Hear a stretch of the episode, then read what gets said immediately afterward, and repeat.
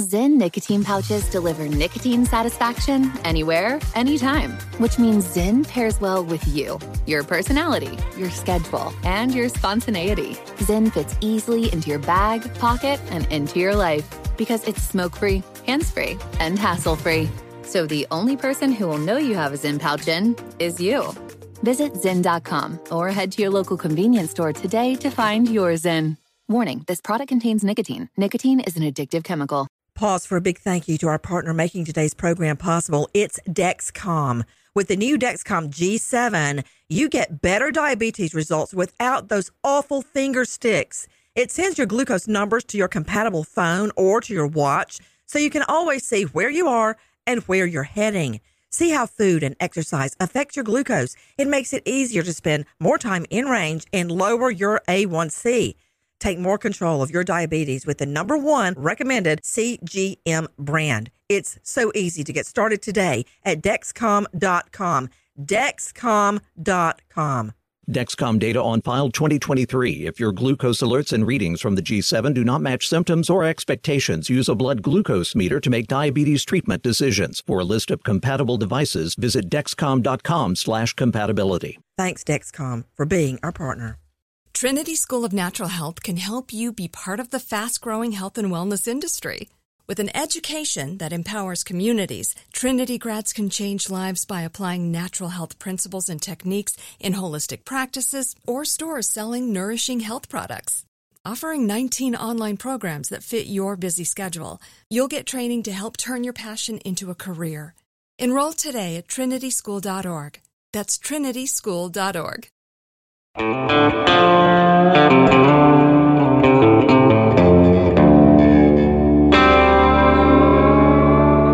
Bags with Joseph Scott Morgan.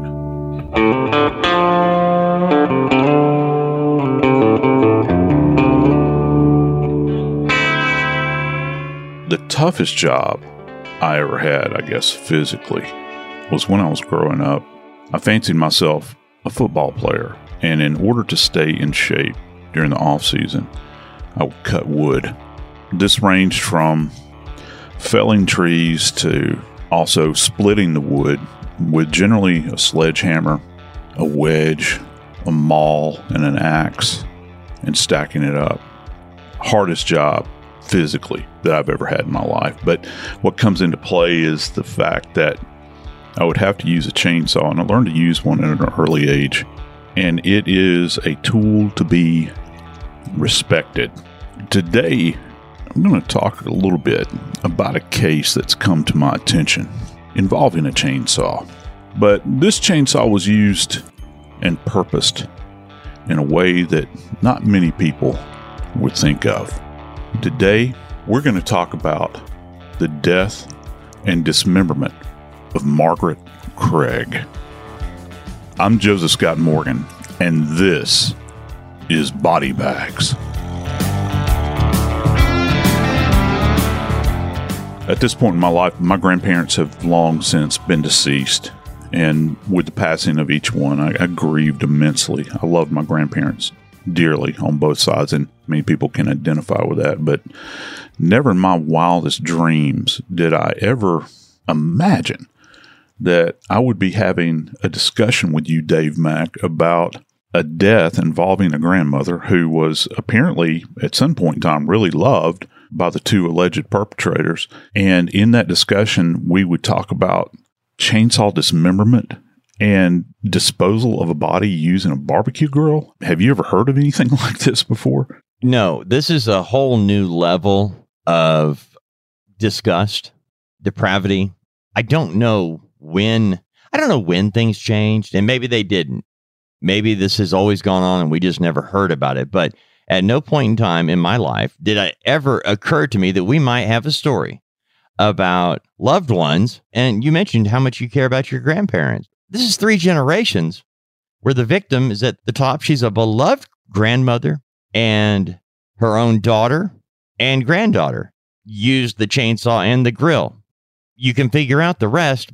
And we're not talking about you and I out camping, teaching our grandchildren how to live off the land during a camping weekend no, we're not. You begin to think about, well, how do you go about disposing of human remains there are a multitude of ways this is done. Are you thinking in the context of, well, how do we do it respectfully? Well, most people, their default position is always simply prepping the body to a certain degree and burying the body, right? Right. But it does seem, and I've made this comment both on body bags and I'll continue to make it on media platforms. I don't know if there is some kind of desensitization that's taking place. I do not recall having talked about so many dismemberment cases, and it's not just this one, it is all across the country. I mean, it seems like if people will go back and kind of look at, at our catalog on body bags, you'll see that there's a number of these cases there that have occurred in recent history, uh, certainly in true crime. It just seems like that it's, it's coming about. And what's troubling about it is that there is, I think I use the term a callus, and I mean that in a, a physical sense. We think about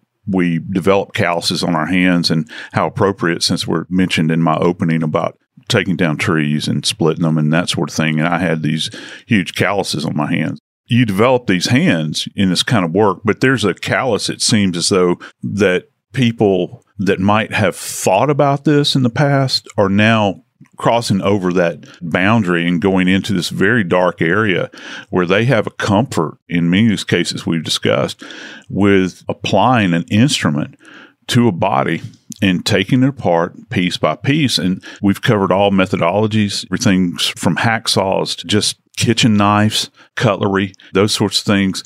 We begin to break it down in categories. I think to this point in our, our library, this is the first chainsaw case that we've covered, but it just seems as though that people have a comfort with this now. It's not just about killing.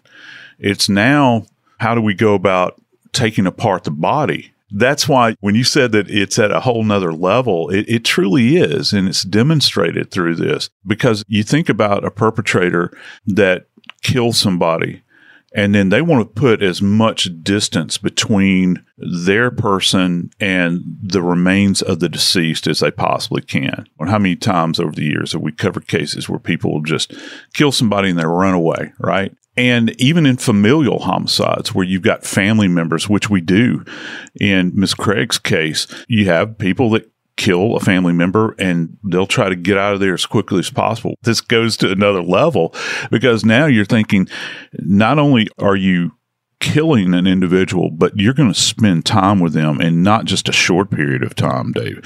You're going to spend time with this individual with their remains in order to dispose of them and what the process was here and kind of the timeline and how everything worked out, it was amazing to me because these two women that are allegedly associated with this homicide and dismemberment and attempted destruction of these remains, it was a tedious process.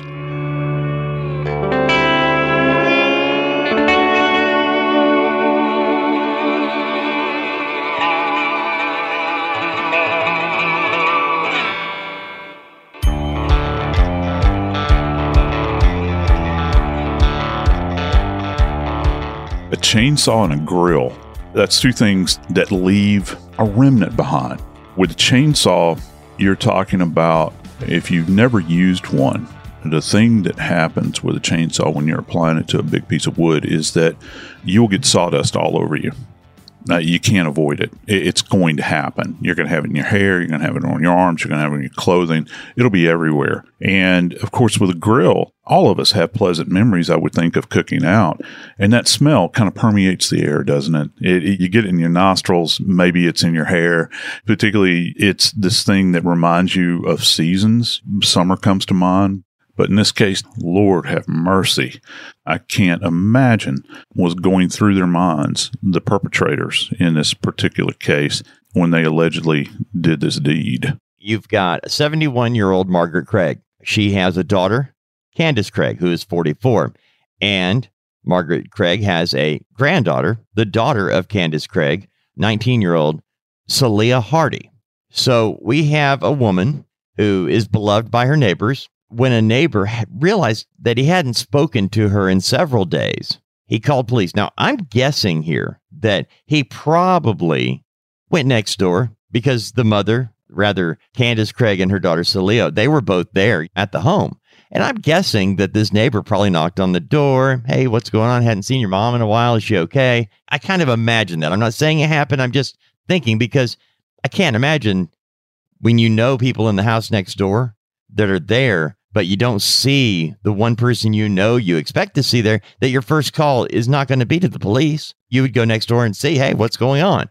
Apparently, for whatever reason, he calls police. Haven't talked to my neighbor in several days. Would you mind doing a welfare check? So I think that the neighbor knew something was up. All of us have had experience with good and bad neighbors. I bet everybody that is within the sound of my voice can identify with that. And sometimes you have the good neighbors, right? We always think about the negative, but there are those people that you live adjacent to that you have a warm greeting for. You know, the old idea of leaning on the fence and talking to your neighbor and just, but, and you learn a lot about people too, what their health conditions are. You understand if they're debilitated in any way, if people are regularly coming to visit them or their habits. She's always going out to get her mail. Maybe she cuts her own grass. Maybe she works in her, in her garden. And when you don't see that, sends up a, a red flag for you. And I'm guessing because of the fact that he picked up the phone and called 911 that there was enough there to make him worried. So, and by the way, I'm blessed to live in a neighborhood where we know our neighbors and we have an elderly neighbor that we've lived near for 20 something years. And so we do keep up with her. Uh, she's wonderful, but when we don't see her for a couple of days, we do reach out to make sure everything's okay. So here we are. It's Friday afternoon, 1.30 in the day, and officers show up at the house of Margaret Craig. Knock on the door. Margaret Craig's daughter uh, greets them at the front door, uh, Candace Craig. And the uh, police say, Hey, uh, neighbor called, hasn't seen your mom for a while. Would you mind if we come in and take a look around? Got nothing to hide here. Come on in. Now, what kind of mindset do you have when you know what's in the basement? You know what's in there, but sure, come on in, please. She's fine. Look around. You know she's not fine. You think they could come up with some other story of she went to visit a relative, she, you know, any number of things other than, well, come on in. But that's what she said. So police come in, they look around a little bit, and they go downstairs. Police say that as they went downstairs towards the basement, they smelled the odor of decomposition and simultaneously see blood near three trash bags. How quickly does the odor of decomposition arrive after the death of someone? Well, the fact that you're talking about plastic trash bags, uh, I don't think that people really realize how plastic impacts biological substances. And we talk about this actually quite a bit in crime scene investigation, how we try very hard not to package things in plastic. We prefer paper think about when we were kids and you went to the grocery store and there were nothing but paper bags. And they have a particular smell to them don't they? I still remember that. But yeah you know and nowadays everything is plastic right? They used to wrap meat in paper. They actually did. As a matter of fact and this is kind of uh, a ghoulish aside when i first started working in the morgue we had butcher paper in the morgue that's how we would prepare bodies after we had done autopsy. We had huge, massive rolls of butcher paper and we would wrap the bodies in butcher paper. Body bags were considered to be a luxury. So you'd wrap them in the butcher paper and the funeral home would come by, pick them up and place them in there. And the thing about plastic is, you know, you're talking about plastic bags, is that it's almost like putting a biological specimen in a hothouse because you think about the bag sweating, heat, and that moisture speed up the process actually when body parts are placed into a plastic bag. And so it promotes decomposition. And with decomposition, what do you get? You get a foul odor can you imagine being this police officer or officers that show up at this thing and they, they walk down there, they see the bags, they see what they believe is blood.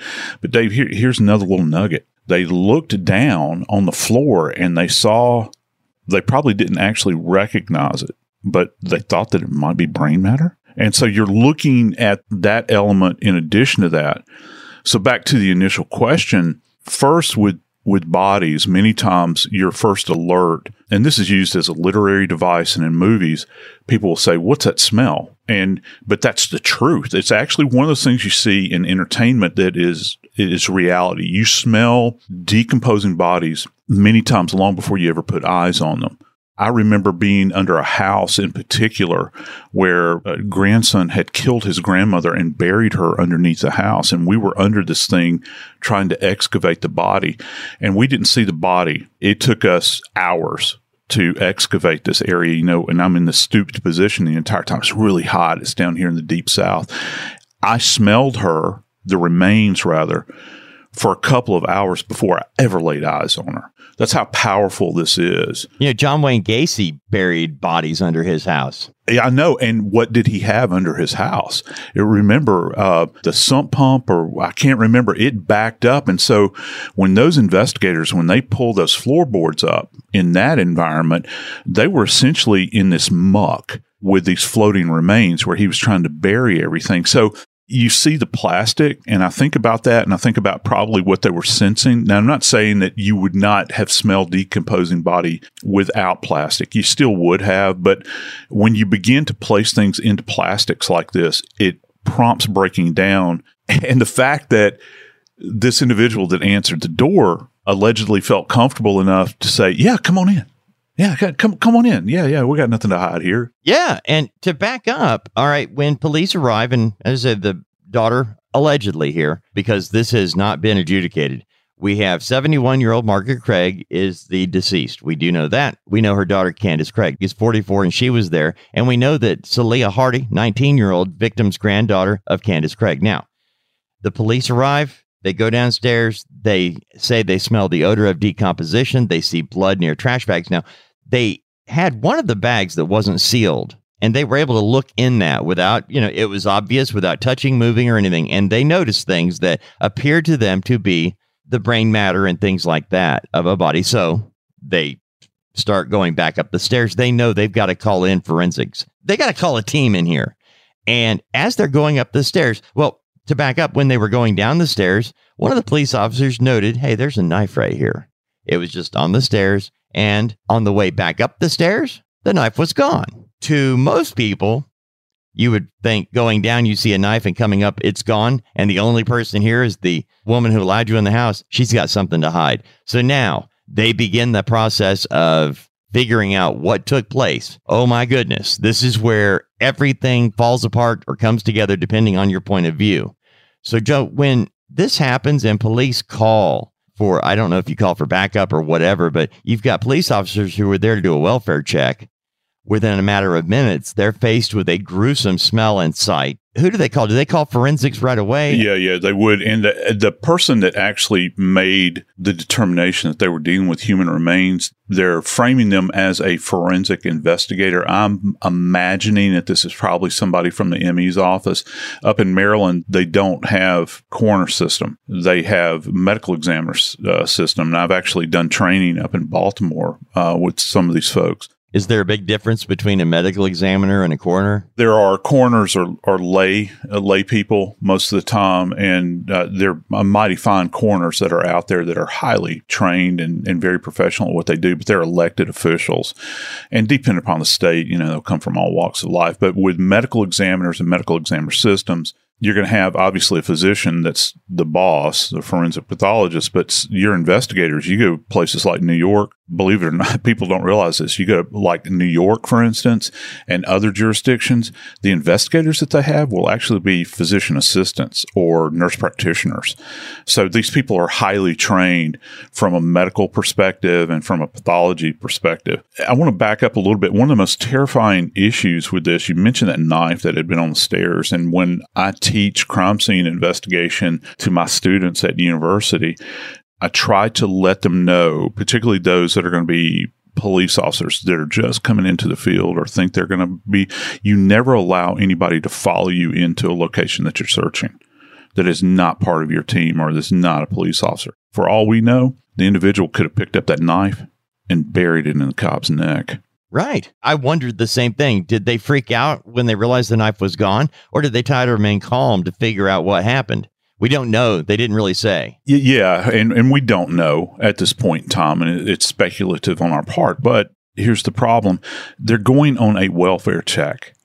Who in the world would ever expect to find a grandmother that has been dismembered and, as we'll find out, partially consumed by fire in the basement of this home. That's why our working philosophy is that every death is a homicide until we can prove otherwise.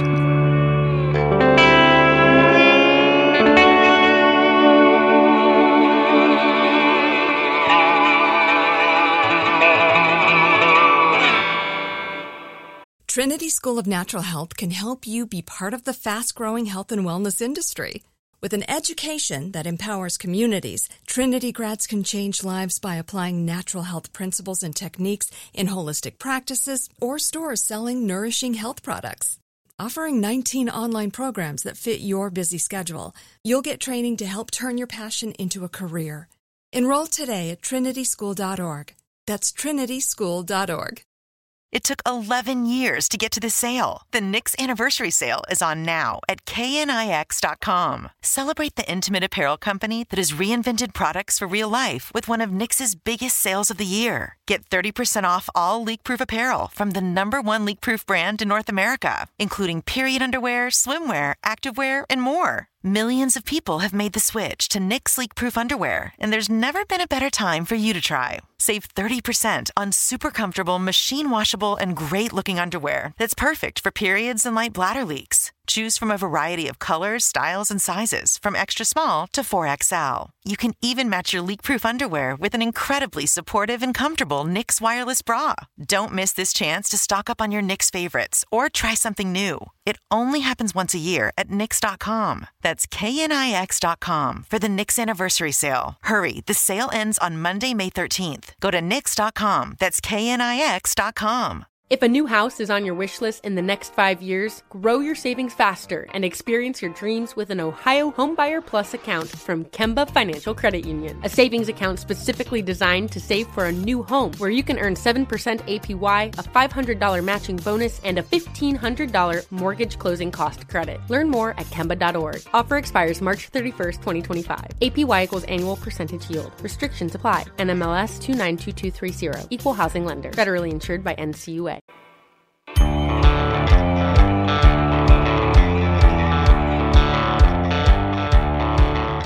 My kids make fun of me for this. I've never been a fan of doing puzzles. Everybody thinks that, I guess, for some reason, because I was a forensic investigator, I enjoy doing things like puzzles. Did you also know? I, I got to tell you this, Dave, and people find this kind of interesting. Did you know that I have played Clue since I was nine, I think? Did you know I've never won a game of Clue? I never have. It's just, it's one of those things, and I, I find it tedious. I, I don't know why it is, but when we're talking about this case with Miss Craig, this is a puzzle in both a literal and a figurative way. Well, you know, when police got there for their uh, welfare check and, and fairly quickly on figured out something heinous had taken place and made the call for experts to come in, they separated the mother, Candace Craig, who's 44, and her daughter, Celia Hardy, 19. And while Candace Craig didn't volunteer a lot of information to police, they read them their rights. You have the right to remain silent. But Celia Hardy said, Fine, I want to talk. And it was 19 year old Celia Hardy, the granddaughter of the victim, daughter of the alleged perpetrator of the crime, who actually gave us all the information we know of what took place. And what she told police is that she heard an argument taking place between her mother and her grandmother. And her grandmother was telling Margaret Craig, the, the victim, was telling Candace Craig, the suspect, that she was going to call police because her credit card had been used by Celia Hardy, the 19 year old granddaughter of the victim. And she was mad. It was done without her approval. And mother and daughter were having a big argument about it. And it was when Candace Craig, 44 years old, tells her mother she ain't calling the cops about this, that Celia Hardy claims she went to sleep. And when she woke up the next morning, she knew they had been they had been fighting. Next morning she wakes up and there's a blue tub in her room containing the now deceased 71-year-old Margaret Craig, meaning she can't tell us what took place during or after the fight. She can only tell us that when she woke up, grandma was dead and in a tub. And then she begins the story of the chainsaw, the knives, and the barbecue grill. So when police get it down to this point where they now know that they have their victim and alleged suspect, how did they dig into this to determine what was used first, the chainsaw, the knife? Because that seems to me like it would matter. And again, it goes back to what you said at the very beginning. Why do we seem to have more of these types of dismemberment stories? The woman was already dead. I have no idea. At some point in time, you and I are going to sit down. We're going to begin to log these because there's a pattern here. I see it. I'm referring to dismemberment cases. But first off, this seems highly disorganized. And when I say that, I mean like when they talk about these kind of organized and disorganized kinds of crimes, it seems like something that would be this is not a methodically planned kind of thing where you've got everything laid out, you know how you're going to do it. Some grand plan has gone into action here. You lure a person in, you take their life. Still to this point, they've not released actually what the cause of death is. And I don't know if that goes to their desire not to release that information or if it goes to how much confusion might exist. I know this. I know that when police did this initial walkthrough at the scene, one of the things that was kind of ominous that they noticed there, you had a case, a chainsaw case, then you had a chainsaw. How exactly do you determine in the morgue, for instance, when you're examining these remains, what came first? I'm not trying to weasel out of this question, but that's that's very difficult to answer without more data. I will tell you this: the ferocity of a chainsaw, and just for people that are not necessarily up to speed, no pun intended, uh, what speed a chainsaw actually works at or functions at, a chainsaw roughly moves at about 80 to 90 feet per second. That is the chain itself going around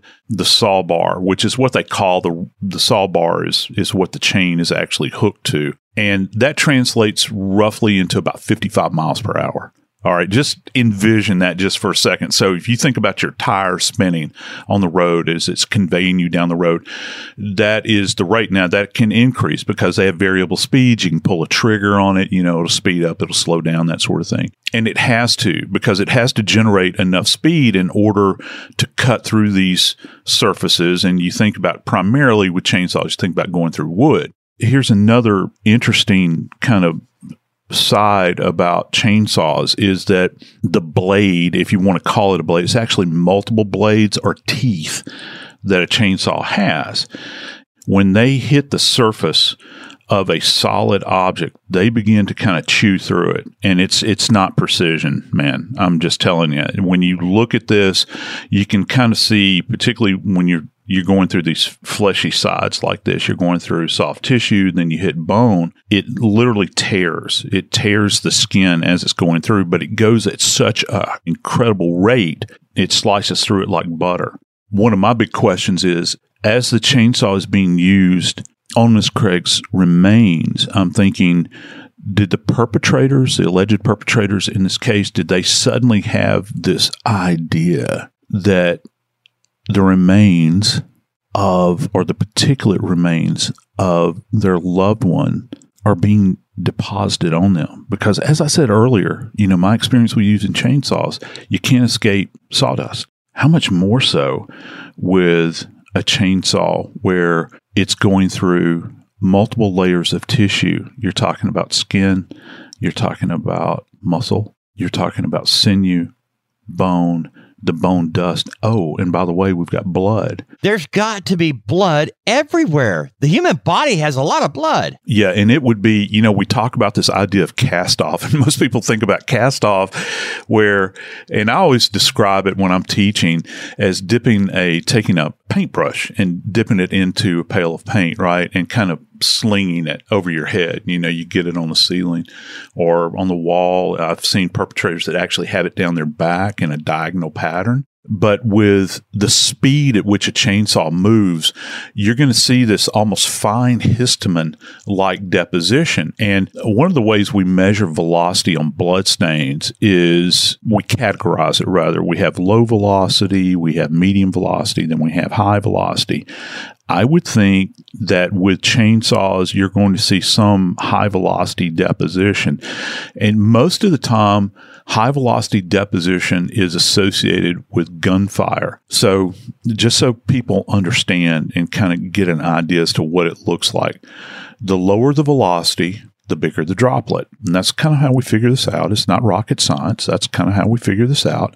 So if you have high velocity blood staining that's going on or, or deposition, it will look very tiny. It almost looks many times like sprayed tomato juice or sprayed grape juice, where you get these fine little droplets. If you put a magnifying glass over it, you'll see that they are actually individual little droplets, but they're coming off at such a high rate of speed that the droplets themselves are very tiny, very, very tiny. And that's kind of how we delineate in this world of interpretation of blood staining about what went on. And in this environment, when you're talking about the dismemberment of human remains, using a chainsaw Dave, it's going to be everywhere. It would be everywhere. So the more like when you change your position, this is one of the things that happens with chainsaws.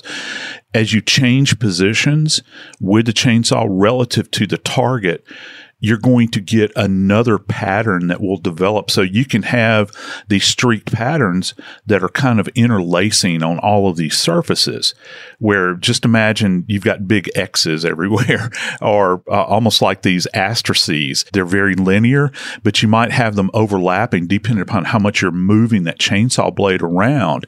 And it can be quite confusing. You'll come up with a very unique pattern. Investigators did say, you know, they found human remains on the chainsaw when they seized it. But I was thinking, Joe, I'm trying to picture the order. Okay. We know about the welfare check. We know police show up. All right. Candace Craig allows police in. They look around. They smell the odor of decomposition. They see blood around trash bags. Glancing into a trash bag, hey, I think we see brain matter in here. They call in the experts who identify the, the body parts in the bag are, in fact, human and they talk to the 19 year old daughter, Celia Hardy, who then explains what took place, leading them to this moment in time. But what we don't have is the order in which it took place. And I was thinking that based on the fact there was a knife, I'm thinking that being, I'm assuming that the suspects here are amateurs at this, that they don't regularly dismember bodies. We don't have any proof of that, but I'm assuming that, okay, we have a body, we got to get rid of this. And in that panic, you mentioned panic, chaos, that they grab a knife. We'll just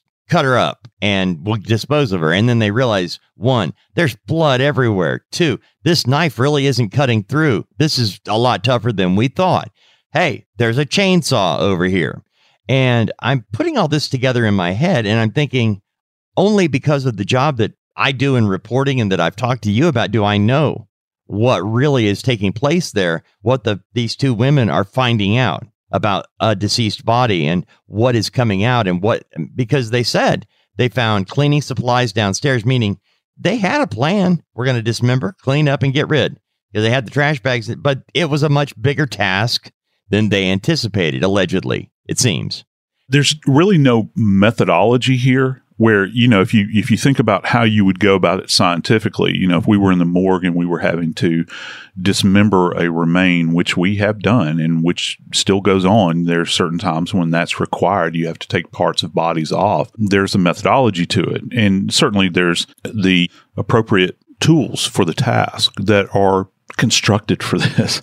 So you're faced with this idea, and I love what you said about the knife. This is not getting it here because it's insufficient to the task. Okay, well, let's leap from here and let's go to chainsaw. Well, now you're going to the opposite end of the spectrum because if you think you had trouble wielding the knife, now you've got this mechanical device that is going to wreak utter havoc on the target.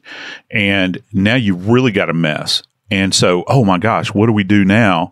And you're faced with this. You're faced with this if you are a perpetrator, in, and I mean that in a blanket statement over any kind of case like this of dismemberment. What am I going to do with these remains? If this case couldn't be any more ghastly, I think the fact that there was an attempt somewhere along the way to render down the body using heat. According to the authorities and the solicitor, the prosecutor in particular up there, a grill came into play, Dave, where uh, like a grill that we would use to barbecue with or to cook with outdoors, you know, with our family. I think about that with this. How many times had that grill been used over the years, perhaps for celebrations, you know, to have a meal with the family? You're cooking hot dogs and hamburgers, and they're going to use a grill to get rid of Miss Craig's remains.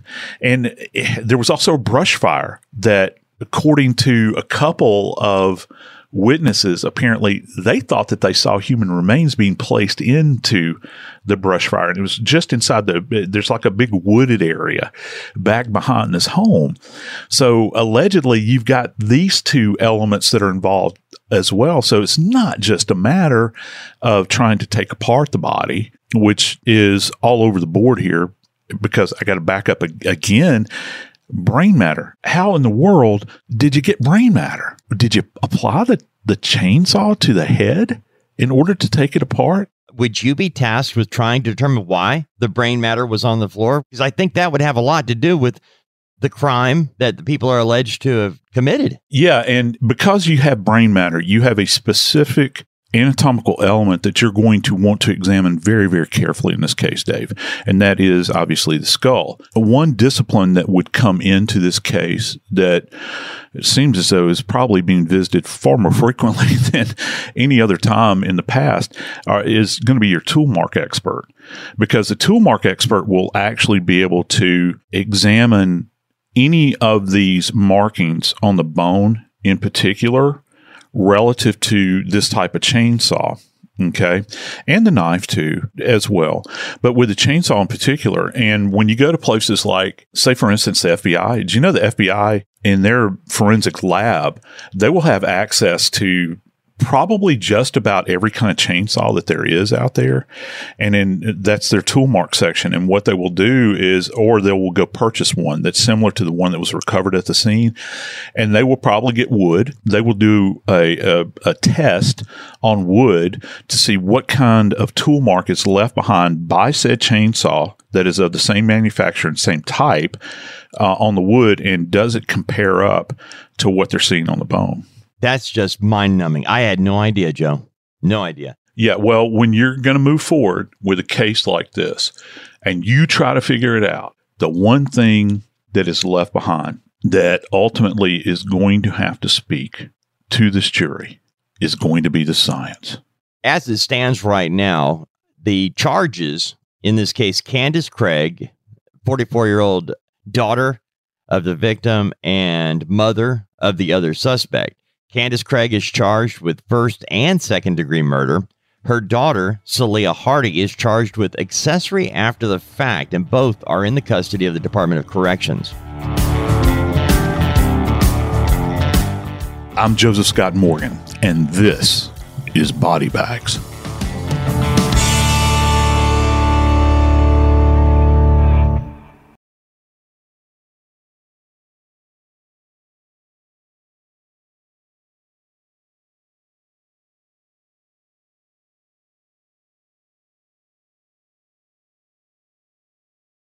Trinity School of Natural Health can help you be part of the fast growing health and wellness industry.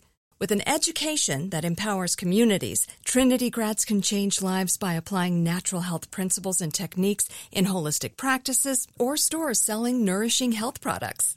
Offering 19 online programs that fit your busy schedule, you'll get training to help turn your passion into a career.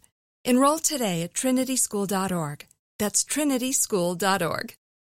Pause for a big thank you to our partner making today's program possible. It's Dexcom. With the new Dexcom G7, you get better diabetes results without those awful finger sticks. It sends your glucose numbers to your compatible phone or to your watch so you can always see where you are and where you're heading. See how food and exercise affect your glucose. It makes it easier to spend more time in range and lower your A1C. Take more control of your diabetes with the number one recommended CGM brand. It's so easy to get started today at Dexcom.com. Dexcom.com. Dexcom data on file 2023. If your glucose alerts and readings from the G7 do not match symptoms or expectations, use a blood glucose meter to make diabetes treatment decisions. For a list of compatible devices, visit dexcom.com/compatibility. Thanks Dexcom for being our partner. Open a limited time 11 month certificate at Kemba Financial Credit Union. At 5.25% APY, it's more than triple the national average, plus, it's a safe and secure way to grow your money. Visit your local branch or kemba.org slash CD for details. Offer expires May 31st, 2024. APY equals annual percentage yield. Restrictions apply. $500 minimum and $250,000 maximum deposit. Advantage status required. Comparison based on bank rate average. Federally insured by NCUA.